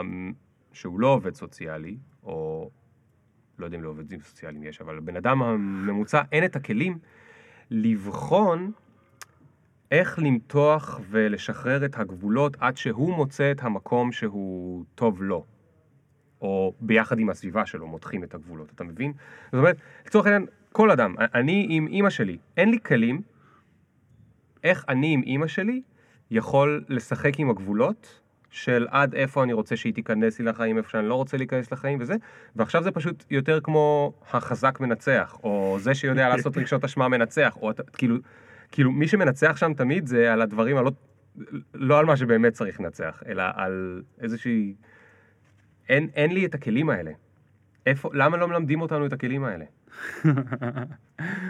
אני באמת, אה, תן לי להחזיר את השאלה אליך, כי אני מרגיש כמו, מה זה באמת הכלים האלו? מה זה הכלים האלו של להגמיש את מערכות היחסים בינינו? הרי זה, זה, זה עניין של להתנסות, או במקסימום כאילו זה, זה עניין של מיומנויות. זה עניין של להיות מיומן ב...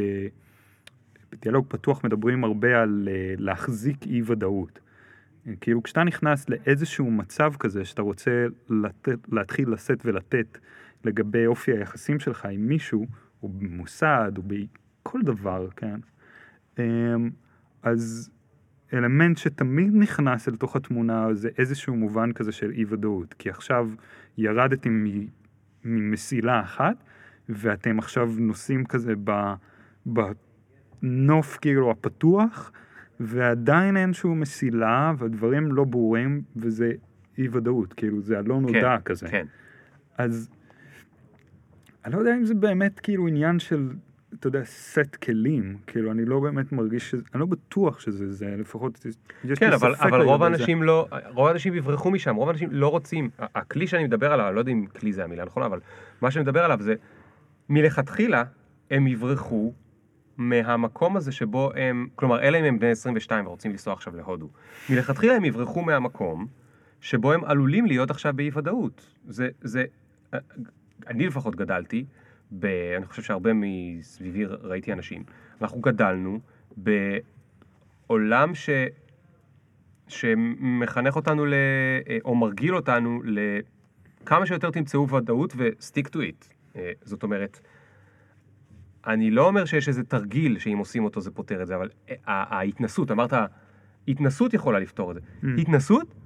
אנשים מבוגרים עושים התנסויות? להפך, הם מפחדים מהתנסויות. פעם יש להם איזו התנסות, נגיד נולד להם ילד, וכאילו, וואו, what the fuck, כאילו, לא רצי, לא ביקשנו את זה, יש עכשיו תוכנית בערוץ אחד על הורים ב...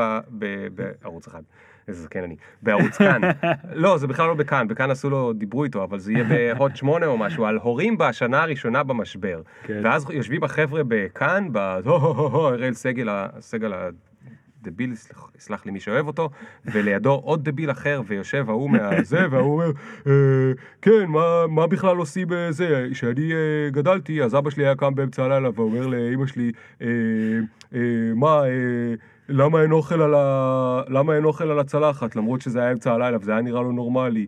וההוא אומר, כן, אבל היום הדברים אה, נראים אחרת, אז הוא אומר לו, כן, איך אה, פספסנו, אה? וכאילו, התנסות, והם מדברים על כל מיני אבות שבשנה הראשונה חוטפים, והם אומרים כולם, כן, אני חטפתי דיכאון, כן, גם אני חטפתי דיכאון. מלא אבות שחטפו דיכאון בשנה הראשונה, למה הם חטפו דיכאון? כי תשעה fucking חודשים, האישה לידם צמחה ילד, והם כנראה השקיעו בזה אפס מחשבה או התכוננות, כי זה היה נראה להם כאילו, "אה, אני אגיד לה זה והיא תעשה לי ילד והיא תשמור עליו, כאילו, יהיה סבבה. אז, אז התנסות, אנשים לא, לא, לא רוצים התנסויות. זה- לזה אני מתכוון. זאת אומרת, כשאתה אומר לי, רגע, אתה יודע כמה שנים אני הייתי מישהו שנמנע מקונפליקט? Mm. ואתה בא ואתה אומר לי בשלוש דקות הראשונות של הפודקאסט, אני אומר לך, רגע, לא אמורים להיווצר שם קונפליקטים? ואתה אומר לי, למה קונפליקטים זה רע? כאילו, אני שמח שזה ברור לך, אבל זה לא ברור לי בן אדם ש, ש, שחונך אחרת. קונפליקט זה משהו שצריך לברוח ממנו. קונפליקט זה משהו שאתה לא רוצה שיקרה לך. חס וחלילה, מישהו ירים את הקול, יהיה זה, יהיה כעס, אתה תכעיס מישהו, אתה תפגע ברגשותיו של מישהו. כל, כל הסרטים הבריטים של, אה, איך קוראים לו, אה, מייק לי והשני, אה, כאילו, אנחנו גדלים לפחות תרבות מערבית, מין כזה של... כן, אבל, אבל, אבל אתה לגמרי צודק, זה נכון, זו תרבות של... סליחה על הרנט, זה כאילו, אני קולט שזה. היה איזה חמש דקות. אני יורד לך את זה מהחשבון. כן. Um, זה, um, זה תרבות מאוד, uh, מאוד לא, עם, עם יחס מאוד לא בריא לדברים האלו. אבל, um, אבל יש כאן איזו בחירה בסיסית שכולם עושים, גם אלו שמרגישים שהם לא עושים את הבחירה הזאת. אתה תמיד יכול ללכת על הבטוח, או ללכת על הלא בטוח. וכאילו בבטוח, הרבה פעמים um, זה ילך באופן בלתי נמנע לכאילו קונפליקטים שהם מובנים בתוך הסדר. כאילו, אמ, לא יודע, כאילו לא עולה לי כרגע דוגמה, אבל היה נראה שאתה שופע דוגמאות, שופע אותם לחלוטין, אבל כאילו, אמ, כן, כשהדברים הם ריגידיים והם קבועים והם ברורים, אז הם מתנגשים והם נשברים אחד אל כן, תוך השני. כן. אישה אחרי חופשת לידה שרוצה לחזור לקריירה. ועכשיו מישהו צריך להוציא את הילדה מהגן, כן, למשל. כן, אז יש על מה לריב. כן, בדיוק. אז כאילו היה איזשהו מבנה, המבנה הזה כאילו נשבר. הוא כבר לא יכול להתקיים ועכשיו צריך כאילו להתמודד עם הדבר הזה. אז אם אתה הולך על המסלול הבטוח, בדרך כלל בסוף שלו יש איזושהי שבירה ואז חוסר ביטחון. מצד שני אתה תמיד יכול לבחור כאילו בתור התחלה כאילו לאמץ לעצמך גישה של ו- ו- ושלא יצא כאילו אני הבן אדם המושלם שכאילו אתה יודע זורם עם הכל ברור, ברור. סופר פלואידי שום דבר לא מלחיץ אותי תמיד צ'יל אבל כאילו אתה יכול לעשות בחירה מודעת של אני עכשיו הולך לנסות כאילו להיות במין קטע של לנסות דברים עם העבודה שלי עם החיים שלי עם הבן או בת הזוג שלי כאילו זה, זה, זה תגיד, איך, איך החבר'ה ש... אני חוזר רגע לדיאלוג פתוח. כן. החבר'ה האלה, מה... אתה יודע מה, רגע, אני אחכה שנייה עם דיאלוג פתוח, אבל החבר'ה שראית בהוסטל, והחבר'ה שראית במוסדות, לפני, אחרי, תוך כדי, מה, מה היחס בינם לבין עולם העבודה? מה קורה איתם ועם עולם העבודה? Um, יש, יש בעצם כל מיני שירותים שעוזרים לאנשים להשתלב בתוך עולם העבודה. Um, זה נקרא, יש כאלו שהם יותר מוסדיים כמו, שהם בעצם המקבילה של הוסטלים, כלומר מקומות שבהם מקבלים פרוטות, זה נקרא בשפה של פעם שעדיין משתמשים בו זה מפעלים מוגנים, ואז עושים כל מיני מייצרים כל מיני דברים, מקבלים על זה שכר מאוד מאוד נמוך. זה בעצם מוחרג מדיני העבודה. אז Mm. אין יחסי עובד מעביד וכל מיני כאלה. בדיוק, אוקיי. בדיוק. ו... זה כמו החבר'ה שהיו בבודה בורגר עד שהוא נסגר? הכרת אותו אולי? בטח, הייתי טבעוני מ... אני טבעוני מ... אה, אוקיי. אז מהפרה-היסטוריה. בבודה בורגר תמיד עבדו, אה, או לא תמיד, אבל חלק מהזמן עבדו חבר'ה שלדעתי הם היו מאיזשהו הוסטל. זהו, וזה זה כבר יותר בכיוון של תעסוקה נתמכת. זה אומר שמישהו עושה את הצעדים הראשונים שלו, צעדים זהירים בתוך עולם העבודה, והוא מקבל על זה איזושהי תמיכה, או מישהו שמלווה אותו בדבר הזה, ופשוט גם, אתה יודע, מעסיקים שהם מבינים ש... שהם צריכים אולי לתת uh, תשומת לב יותר גדולה, ולהיות יותר טולרנטיים, ופשוט להכיל את ה... איזה שיש כאן מישהו שהוא רגיש יותר נגיד, um, כאלו דברים. אוקיי. אמ, אז עכשיו אני רוצה לחזור רגע לדיאלוג פתוח, ולשאול אותך מה... איך מרגישים החבר'ה שעוברים את הטיפול הזה? זאת אומרת, הם שמחים לזה שאתה מכנס עכשיו סביבם חבורה של אנשים שרוצה לדבר איתם? כי כאילו, אולי זה יכול להרגיש, אני סתם מעלה השערה, אין לי שמץ של מושג, אמ, כאילו עכשיו כולם באו לדבר על הבעיה שלי? כן, שאלה סופר, סופר פופולרית. אוקיי. אמ, העלבת אותי, אז שאלה הבאה, צוחק. אני אענה לשאלה הנדושה שלך, ליאור. אני מרגיש שאנחנו נעשה דיאלוג פתוח לגבי האם הפרק הזה יתפרסם. סתם, סתם, צוחק. זה באמת תלוי באיזה גישה באים. אם באים בגישה של כבר יודעים מה הבעיה, וכבר יודעים מי הבעייתי, אז זה בהחלט מרגיש כמו אמבוש. אבל כמון, יש מישהו במוסד, אנחנו... הוא מרגיש שהוא בעייתי, בטח כי עד עכשיו אמרו לו שהוא בעייתי, Mm. זאת אומרת, וכולם באים לפגוש אותו, אז הוא מרגיש שהוא, כאילו, הוא לא יכול לא להרגיש. טוב, אני לא יכול להגיד מה הוא לא יכול לא להרגיש. הגיון, טבעי שהוא ירגיש, נראה לי, הבעייתי, לא? זה יכול להיות נקודת התחלה של שיחה כזאת, אבל אם נותנים לבן אדם עצמו, במה זה, במה זה תלוי הצד של להפיג את הדבר הזה? זה תלוי בזה שנותנים לו גם, למשל, להתנגד לתחושה הזאת, כאילו, ולהביע את ההתנגדות שלו למ- למצב הזה. איך? להגיד, להגיד, הוא רוצה להגיד שהוא מרגיש שזה כמו אמבוש שיגיד שזה כמו אמבוש. Mm. ויש מקום לדבר הזה, ולא מיד אומרים, לא, לא, לא, לא, לא, אנחנו באים רק לעזור לך. לא, סבבה, כאילו, אתה מרגיש כאילו אנחנו כולנו מתנפלים עליך, ואנחנו מאשימים אותך. אז בואו נדבר גם על זה, כאילו, בואו נתחיל במקום הזה. זה מקום, לדעתי זה מקום טוב כמו כל המקומות להתחיל בו שיחה. ולאן אתה רוצה לקחת את הדבר הזה? או, וואו. What are the next steps? בפודקאסטים של יזמות. אנחנו כרגע, אמ, קודם כל זה, זה לא אני לבד, יש לי שותפה, עובדת סוציאלית סיוון ברון. אה, אנחנו גם עובדים עם עובדת סוציאלית נוספת בשם לילה חפר. אז אתה יודע, אנחנו במין אה, חלק נורא, נורא קריטי באבולוציה שלנו. עשינו הדסטארט וגייסנו 104 אלף שקל. וואו, כן. תראה אותך יושב פה ככה ולא זורק את זה עד עכשיו. זה היה, אה, זה היה אחד מהדברים הפסיכיים שעברתי, אני, אני לא יודע, זה היה אתה משתמש הרבה במילה פסיכים? כן, כי אני, חשבתי שדווקא אתה לא לא, משתמש. לא, אני עושה לה reclaiming, אה, אוקיי. לי מותר. אוקיי.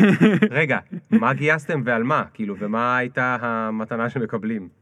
טיפול? כאילו, אני יכול גם דיאלוג פתוח עם אשתי וזה, שתבואו אלינו? תחכה קודם שתגיע למשברים רציניים.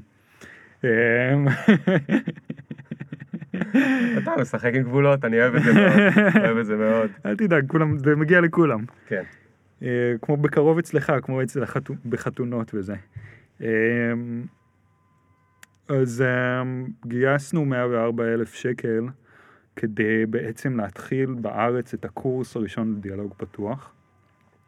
עד עכשיו הגישה הזאת הת- התפוצצה, היא פשוט התפרצה והתפשטה בכל העולם, כשיש היום בערך 12 מדינות שאימצו את, ה, את הגישה הזאת בכל מיני וריאציות, לפעמים זה קבוצות קטנות, בבריטניה אנחנו מדברים על אה, משהו מסיבי שכנראה עוד מעט ייכנס למערכת בריאות הנפש הכללית שלהם, אה, יש עכשיו מחקר עם 330 משפחות, אז יש את זה, הדבר הזה קורה בכל העולם, ובעצם גייסנו כסף כדי לעשות את זה גם בישראל, להתחיל כאן, בעצם לפתוח בית ספר סוג של, לפתוח סוג של בית ספר. להכשיר עוד פתוח. אנשים שיוכלו לעשות... המטרה היא בעצם שב-2020-2021 תהיה כאן קבוצה של 30-40 איש שיודעים לעשות את העבודה הזאת, שהפרקטיקות הדיאלוגיות הן לגמרי לגמרי בתוך הדם שלהם, והם יוכלו לעשות את זה בין אם זה בתוך בתי החולים, או במוסדות שיקום, כמו ההוסטלים וכאלו, או ב, אתה יודע, בחלופות אשפוז, בצוותים שהם יקימו משל עצמם. אז זהו, בשביל זה אנחנו ומי- צריכים, צריכים כסף. לא, אז הכסף הוא בשביל הקורס, אבל מי יממן אותם? מי יממן אותם? כן, הם, הם עכשיו עובד סוציאלי שרוצה לעשות את הטיפול האלטרנטיבי הזה, אוקיי? Hmm, אתה משתמש במילה חלופה, אני משתמש, הטיפול החלופי הזה, כן. מי מממן את הטיפול החלופי? שזה הכל, הם עושים את זה בהתנדבות? זה יהיה פרטי בהתחלה, עד לפחות שהדבר הזה יתחיל להיכנס, יקבל כסף, זאת כבר- אומרת, מ- מ- משפחה או גורם שעכשיו צריך עזרה, יוכל, יהיה לו למי לפנות כדי לשלם על, על שירות כזה. בהתחלה כל החלופות הן, הן, הן פרטיות ו, ועולות כסף, הבנתי. אבל אנחנו כבר מתחילים לראות, אתה יודע, אנחנו כבר מתחילים לראות את המהפכה הזוחלת הזאת בתחום של חלופות אשפוז, כי כבר עכשיו יש אה, כמה, ש, שלושה בתים מאזנים שמקבלים כסף, מ, אה, מקבלים כסף מ, אה, מקופות החולים ומסובסדים, והמשפחה לא צריכה לשלם את כל הכסף, האדם עצמו לא צריך לשלם את כל הכסף. אני מאמין שזה אותו דבר גם יהיה עם, ה, עם דיאלוג פתוח ועם צוותים, צוותים טיפוליים שמגיעים לבתים. רק עניין של זמן, הדברים האלו זזים במהירות בזק, זה פשוט מדהים כמה לראות זה את זה. מסובך להכשיר בן אדם לעשות את הדבר הזה? אמ, זה לא סופר מסובך, יש אמ, פשוט צריך לעבור שלוש יחידות לימוד. אמ, צריך להיפגש, אני, אני חושב שזה היה, לנו זה היה מסובך לארגן את הדבר הזה, בעיקר מהכיוון של כרגע בארץ אין מי שיעביר את ההכשרות האלו, אנחנו צריכים להביא אנשים מחוץ לארץ, זה מה שהופך את זה ליותר יקר ויותר מסובך כאילו. מהמם. אמ, אבל אתה יודע, זה פשוט כאילו לעשות קורס, פשוט שאנשים יבואו וילמדו. והאנשים שיבואו וילמדו איזה תנאי קדם הם צריכים? הם צריכים להיות עובדים סוציאליים? או מה הם צריכים להיות? אנחנו בעצם, בעצם יש לנו שני דברים שאנחנו מציעים. אנחנו מציעים סמינרים מבואים, אה, ואלו כבר יהיו במרץ, חודש הבא, אני לא יודע מתי הפודקאסט הזה יתפרסם, אני מקווה ש... אם הוא יתפרסם. עכשיו אני צריך לתקן את כל, כן, כל היחסים בינינו עד, שיגמר זה- הזמן. אני מנסה להשתמש במוקד הכוח שלי ההיררכי כדי... אה, סתם, אני צוחק. אין פודקאסט שלא יתפרסם. אתה מפעיל עליי מכבש לחצים. אה, להפך. אני- דוחף אותך לבדוק עוד גבולות. אז אתה יודע, אמ, אנחנו יש לנו את הסמינרים המבואים, לסמינרים המבואים יכולים להגיע כולם, זה כולל גם בני משפחה, או פשוט אנשים שמתעניינים בנושא הזה ורוצים ללמוד, לרכוש כלים. והקורס אנחנו, שאנחנו נתחיל אותו בעזרת השם בספטמבר, אמ, הוא יהיה או ל...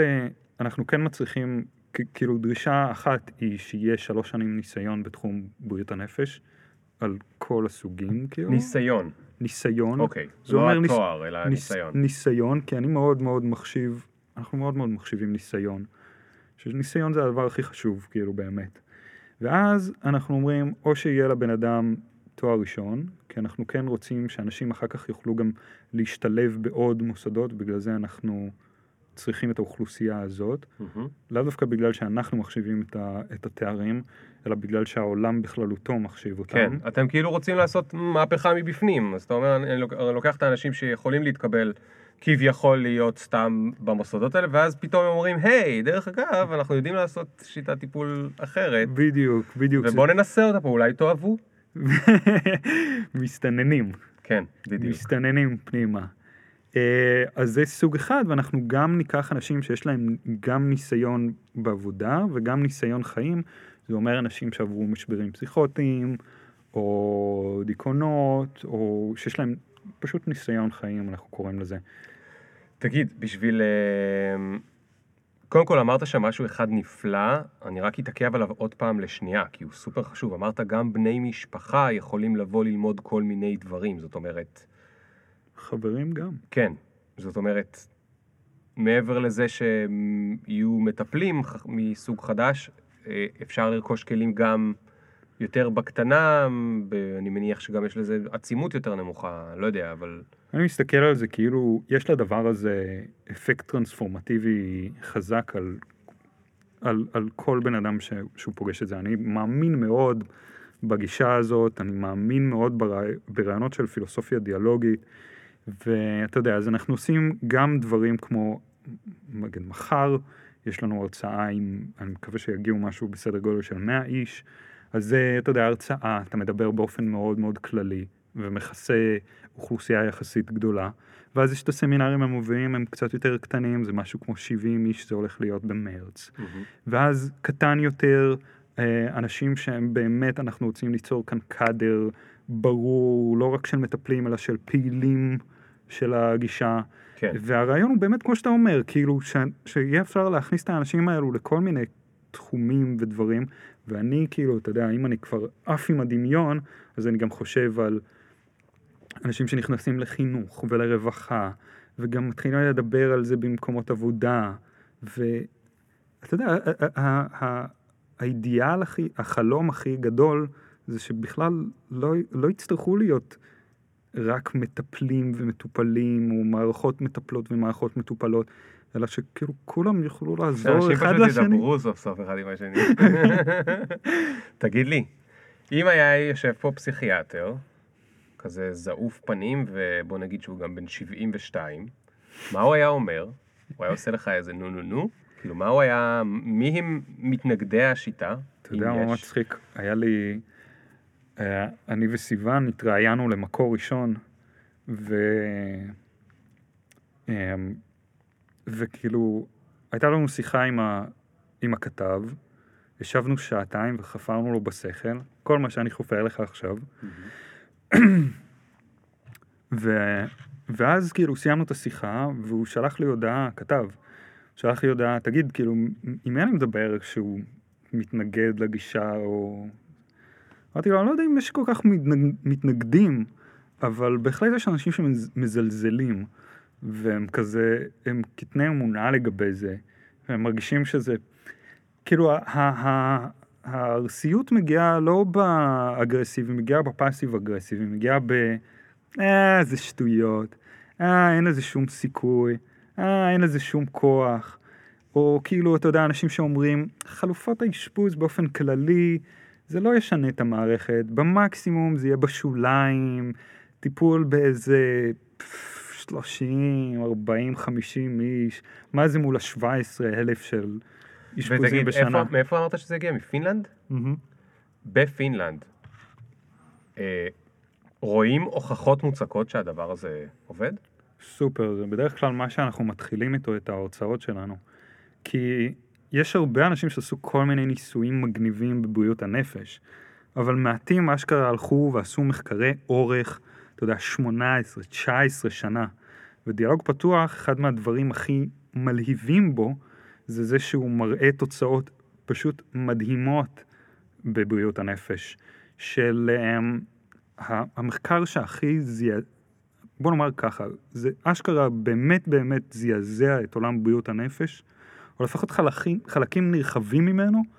אה, יצא מחקר ב-2006, והוא הראה אה, החלמה מפסיכוזה ראשונה, שזה בעצם מדד שבא לבדוק כמו כמה אנשים מגיעים אל המוסד או השירות עם מצב שפסיכיאטר יושב ומאבחן את זה כפסיכוזה.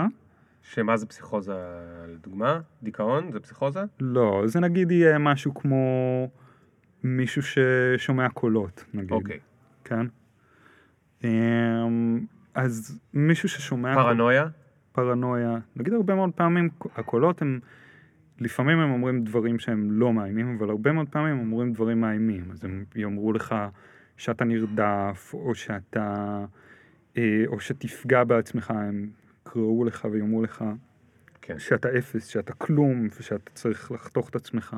אוקיי, אז פסיכוזה ראשונה זה הפסיכוזה שבו מישהו הגיע למוסד ופסיכיאטר רשם שיש לו פסיכוזה. כן, זה בעצם, ה- יכול להיות אגב שזה פסיכוזה מספר 14, כי זה פעם ראשונה רק שהוא הגיע לדבר על זה עם מישהו. או, כן, או כן. זה היה חמור מספיק כדי ש... כן, אבל, אבל הרבה מאוד פעמים פסיכוזה ראשונה זה הפעם הראשונה שבה אתה בא במגע עם מערכת בריאות הנפש.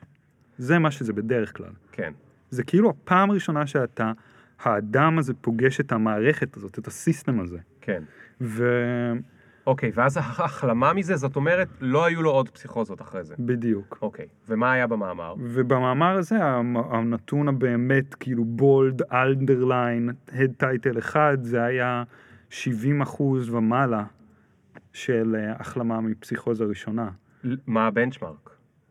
וה benchmark, אנחנו מדברים על משהו כמו 25, 30, זה שמה יושב, ובכל מיני מדדים אחרים, כמו שימוש בכדורים פסיכיאטריים, או אמ, שביעות רצון, כאילו כל מיני מדדים אחרים, חלקם קשיחים יותר, אחרים הם יותר quote unquote סובייקטיביים, אז מראים, זה בדרך כלל משהו באזור החצי, אם לא, כאילו, חצי אם לא יותר. כאילו, אתה יודע. במהלך העבודה הדיאלוגית, אז רק חצי צריכים להשתמש בכדורים פסיכיאטריים, אנטי-פסיכוטיים וכאלו. אמ, בדרך כלל משתמשים בכדורים, כדורי הרגעה, וכדורי שינה, וגם זה רק למשכי זמן מאוד קצרים. אז מה שאתה מקבל כאילו מהמחקרים האלו, ו- וככל שיותר משחזרים את התוצאות האלו, זה, זה יותר ברור שמה שמדברים עליו כאן זה, אה, אבל זה אמרת מהפכה קודם אמיתית. 18-19 שנה, מה התכוונת? שבדקו את זה. אה, לאורך, לאורך 18-19 שנה, הבנתי. כן. זה מחקרים כאילו ממש מדהימים. יש להם כל מיני מינוסים כמו מדגמים קטנים וזה, אבל נגיד עכשיו המחקר הזה בבריטניה, שאמרתי 330 משפחות, הוא בעזרת השם אה, י- יסגור את, ה, את, את, השאלה, את השאלות הגדולות של האם אפשר לקחת את מה שעשו בלפלנד, בפינלנד, ו, ולעשות לו הטמעה במקומות אחרים. זה הולך להיות מאוד... אה, אבל אתה אתה רקע. לא יודע את התוצאות שלו. אני לא יודע עדיין את התוצאות שלו, אני יודע את התוצאות ממחקרים קטנים אחרים במקומות אחרים בעולם, כן, ושם כן הצליחו לשחזר את זה. מדהים. ואתה אומר שראית את זה במו עיניך. כן, זה כמו, אתה יודע, מה שראיתי זה היה באמת פשוט ברמה הכי בסיסית, פשוט לראות אנשים מדברים ואנשים נפתחים. כאילו זה, זה, זה, זה... תראה, כאילו יש- יש, יש המון דרך- קסם בלא קסם, אחי. יש, יש המון דרך- קסם בזה. יש דרך הרי לצייר נרטיב שבו אתה מסביר איך, איך קרה המצב הזה ושבעצם הכל הרבה יותר פשוט, נכון? אפשר להגיד שהדברים האלה, אני, הכל זה אני משער, כי אני לא בקיא בהיסטוריה של בריאות הנפש, אבל הרי בטח בזמן שבו הדת אה, שלטה הרבה יותר בכיפת העולם המערבי, אה, ואז שיגעונות למיניהם היו או שהשטן נכנס בך, או שאלוהים לא אוהב אותך, או שוואטאבר. אמ, והרצון היה לשתק את זה מיד. זאת אומרת, זה היה נראה כמו משהו שהוא באמת, אתה מחולל, אתה, אתה צריך בשביל זה להרחיק אותך מהציבור, או, או, כן. או זה, ועם אפס סבלנות. אה, ואת זה אפשר לספר עד איפשהו, אבל מתישהו, כאילו, כשנולד המקצוע של הפסיכיאטריה,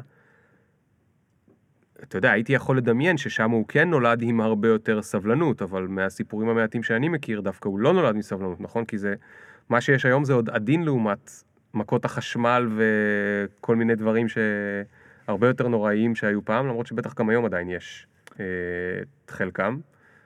היום עדיין יש. מכות חשמל עדיין יש. כן.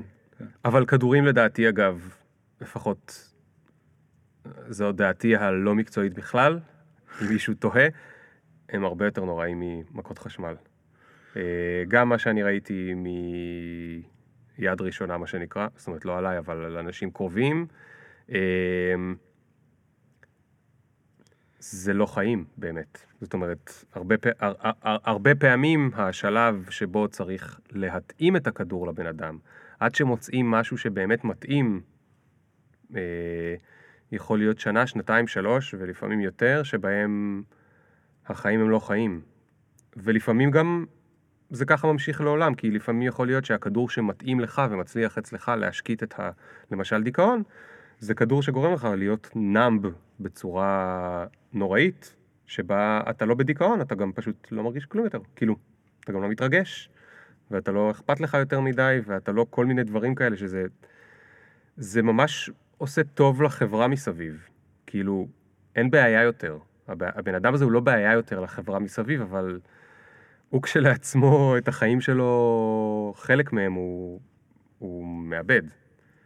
אה, אז הייתי מאוד מאוד מאוד מאוד מאוד רוצה להאמין, אה, והלוואי שאבכח שבאמת, ה, ה, שהמחקר הזה יצא ושיצאו עוד הרבה, והלוואי שהם באמת עובדים, אנחנו פשוט רק הכרנו, אז אני עוד לא יכול להאמין לך עד הסוף, עד כמה, אני כן יכול להאמין למחקרים שסיפרת עליהם, אבל הלוואי שהוא יצא ויוכיח את זה, ולא יודע, שאולי נחזור אחורה אמ, למקום הפשוט הזה של פשוט לדבר ולהרגיש ו... לא יודע. בני אדם, איזה דבר מסובך זה. קצת. למה זה כזה מסובך? מלמדים אתכם אולי בלימודים למה זה כזה מסובך? למה זה כזה מסובך? אוקיי, שאלה אחרונה אישית. גדול עליי. אתה... אוקיי. לא דיברנו זה כי כל אתה כך לא הרבה על חרטטן. י- אתה לא חרטטן. לא דיברנו כל כך הרבה על יזמות ועל ה- על דברים מהסוג הזה. לא, אני רוצה שאלה אישית. אוקיי, בבקשה. כשכתבת לי בפעם הראשונה באימייל, כתבת אה, איתי, קנדר או קנדר, אחד מהם, אה, עוס, זאת אומרת עובד סוציאלי. כן. באתר שלך רשום איתי קנדר עוס. לפני כמה דקות הזכרת את השותפה שלך ואפילו עוד אחת, ואמרת עובדת סוציאלית. אתה מזכיר את זה כמו שאנשים מזכירים דוקטור. כן, נכון. למה זה כל כך חשוב לך? קודם כל אני חושב, אני באמת באמת מאמין שעבודה סוציאלית זה המקצוע של העתיד. עוד מעט כאילו חצי מהעבודות הולכות לעבור אוטומטיזציה. ועבודה סוציאלית היא, היא כאן להישאר לה, להרבה מאוד שנים. וגם כל הפיתוחים, הדברים הבאמת מרגשים, אני מרגיש כאילו קורים בעולם של הנפש, אני לא יודע, אולי זה אני שפשוט נטוע בתוך העולם שלי, נרקסיסטי והכל, אבל אני חושב שמלא דברים סופר מרגשים קורים בתוך זה, אבל כן, אתה צודק, יש כאן איזשהו, יש כאן איזשהו צד, איך להגיד את זה, אה, עקרוני. כאילו, אני חושב שצריך לתת כבוד לעבודות סוציאליות, אני חושב שזה, שזה מקצוע מכובד, אני גם רוצה להעצים, אני רוצה להעצים את אחיותיי למקצוע. כאילו, אני רוצה שעובדות סוציאליות ו, ובכלל אנשים בתחום, בתחומי הטיפול וכל מיני תחומים שהם די מבוזים, די מושפלים, די כאילו מסתכלים עליהם כאילו הם איזה סרח עודף כזה, כאילו אנחנו עושים את הדברים, אנחנו, נגיד אנחנו ההייטק ניישן. היצרניים. אנחנו היצרניים, אתם סתם עושים דברים כאלו כדי שאנחנו נוכל להמשיך להיות על המסלול הטוב והאמיתי והרציני שלנו. אז אני רוצה כאילו עד כמה שאפשר להפוך את היצורות ולהגיד לא לא לא לא, לא. זו העבודה החשובה. זה העבודה, וזה נכון, זה כמו דוקטור, כאילו, אני חושב ש... אמ, אני חושב שזה, שזה צריך להיות כמו דוקטור. אני, אני מחכה ליום שבו מישהי תגיד לי, כן, כאילו, אני, אה, אני עובדת סוציאלית, והיא כאילו תרגיש עם זה כמו, וואו, זה מדהים, כאילו, אני, זה מדהים שאני עובדת סוציאלית, זה כאילו גאווה מטורפת. כי, לא יודע, כל, אני מרגיש שהשאלות ה... השאלות הפילוסופיות הגדולות, הן יכולות לי, להיות uh, בדיון אמיתי רק בתוך מרחב פסיכו-סוציאלי, והעבודה הסוציאלית שוחה בתוך זה. ושאלות של תיקון חברה ותיקון עולם, הדברים האלו זה הלחם והמים של עבודה סוציאלית. אז למה לעזאזל אנחנו מתביישים בזה? למה אנחנו לא שמים את זה בפרונט? אהבתי מאוד. כולל את ההכנסה של הלחם והמים ולא הלחם והחמאה, כי לעובדים סוציאליים יש משכורות לא מספיק גבוהות, ואולי החמאה כבר לא באמת מפוקחת כמו שהיא אמורה להיות. אמ, תשמע, נכון, לא דיברנו על הרבה דברים, אבל uh, הזמן שלנו נגמר, ואני חוש... כן דיברנו על דברים uh, מאוד חשובים, בייחוד בנושאים שבהם לא הייתי יכול לדבר עם אחרים. אז הייתי יכול לדבר איתך על Start ועל כל מיני דברים אחרים, אבל uh, דיברת על דברים שבאמת uh, ייחודיים לעשייה שלך, ונשים גם לינק לאתר שלך עם הפעילויות האחרות ב... ב... בעמוד של הפודקאסט, של הפרק. אני ממש ממש מודה לך, אני כל כך שמח שקראתי לך לבוא ושבאת, אפילו לא ידעתי עד כמה. אמ, תראה, אני לא יודע כמה מהאנשים שמקשיבים בפודקאסט שרדו את ה-20 דקות הראשונות, אבל אלו שכן, אני בטוח שמאוד שמחו, כי, כי זה היה פרק מאוד אחר מהבחינה הזאת. לא התרכזנו יותר מדי בקריירה שלך, אלא בנושא אחר שהוא לא פחות חשוב והוא לא פחות מדובר, ואם כי אתה עוסק יותר בקצה שלו, זאת אומרת, איפה שקוראים לזה בריאות הנפש, אני חושב שהרי, אתה, אני מניח שאתה גם תסכים, אחרי היכרות קצרה איתך של שעה וחצי, אמ, גם בריאי הנפש הם לא בדיוק בריאי נפש, נכון? כולנו... הם ממש לא. זה כולנו, הכל מיקס. זה כולנו הכל במיקס אה, ארוך, ולכן זה נוגע לכולנו.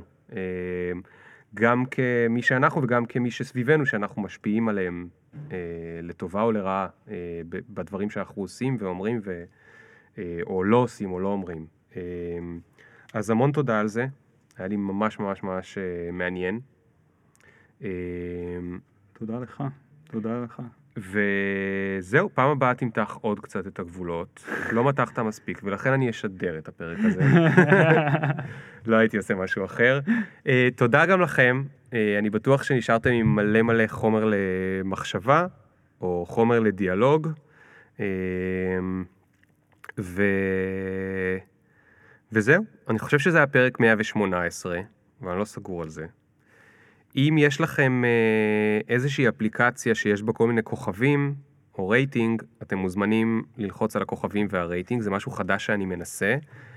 לא בדיוק ברור לי למה, שמעתי שעושים את זה מלא בפודקאסטים אחרים, ואני אישית בעולם הפודקאסטים אף פעם לא נתקלתי באפליקציה שנותנת לי לדרג, אבל אם יש לכם אפליקציה שאפשר לדרג, אז תדרגו את הפודקאסט, כי אז יותר אנשים יקשיבו לאיתי מדבר על בריאות הנפש, והם יתחילו לעשות דיאלוגים עם הסובבים להם.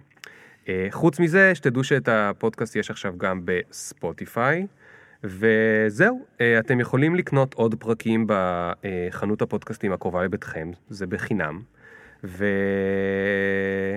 ונראה לי שיש לי בעיה לסיים את הפרק הזה, אני לא יודע למה, אבל אני אדבר על זה פה עם איתי, הוא יעזור לי להבין. אה, תודה רבה. תודה רבה, אהבתי כתמיד אה, להקשבה שלכם. אנחנו בשעה וחצי בדיוק, וזה בדיוק שעה וחצי אה, כדי לסיים את הפרק. יאללה, ביי.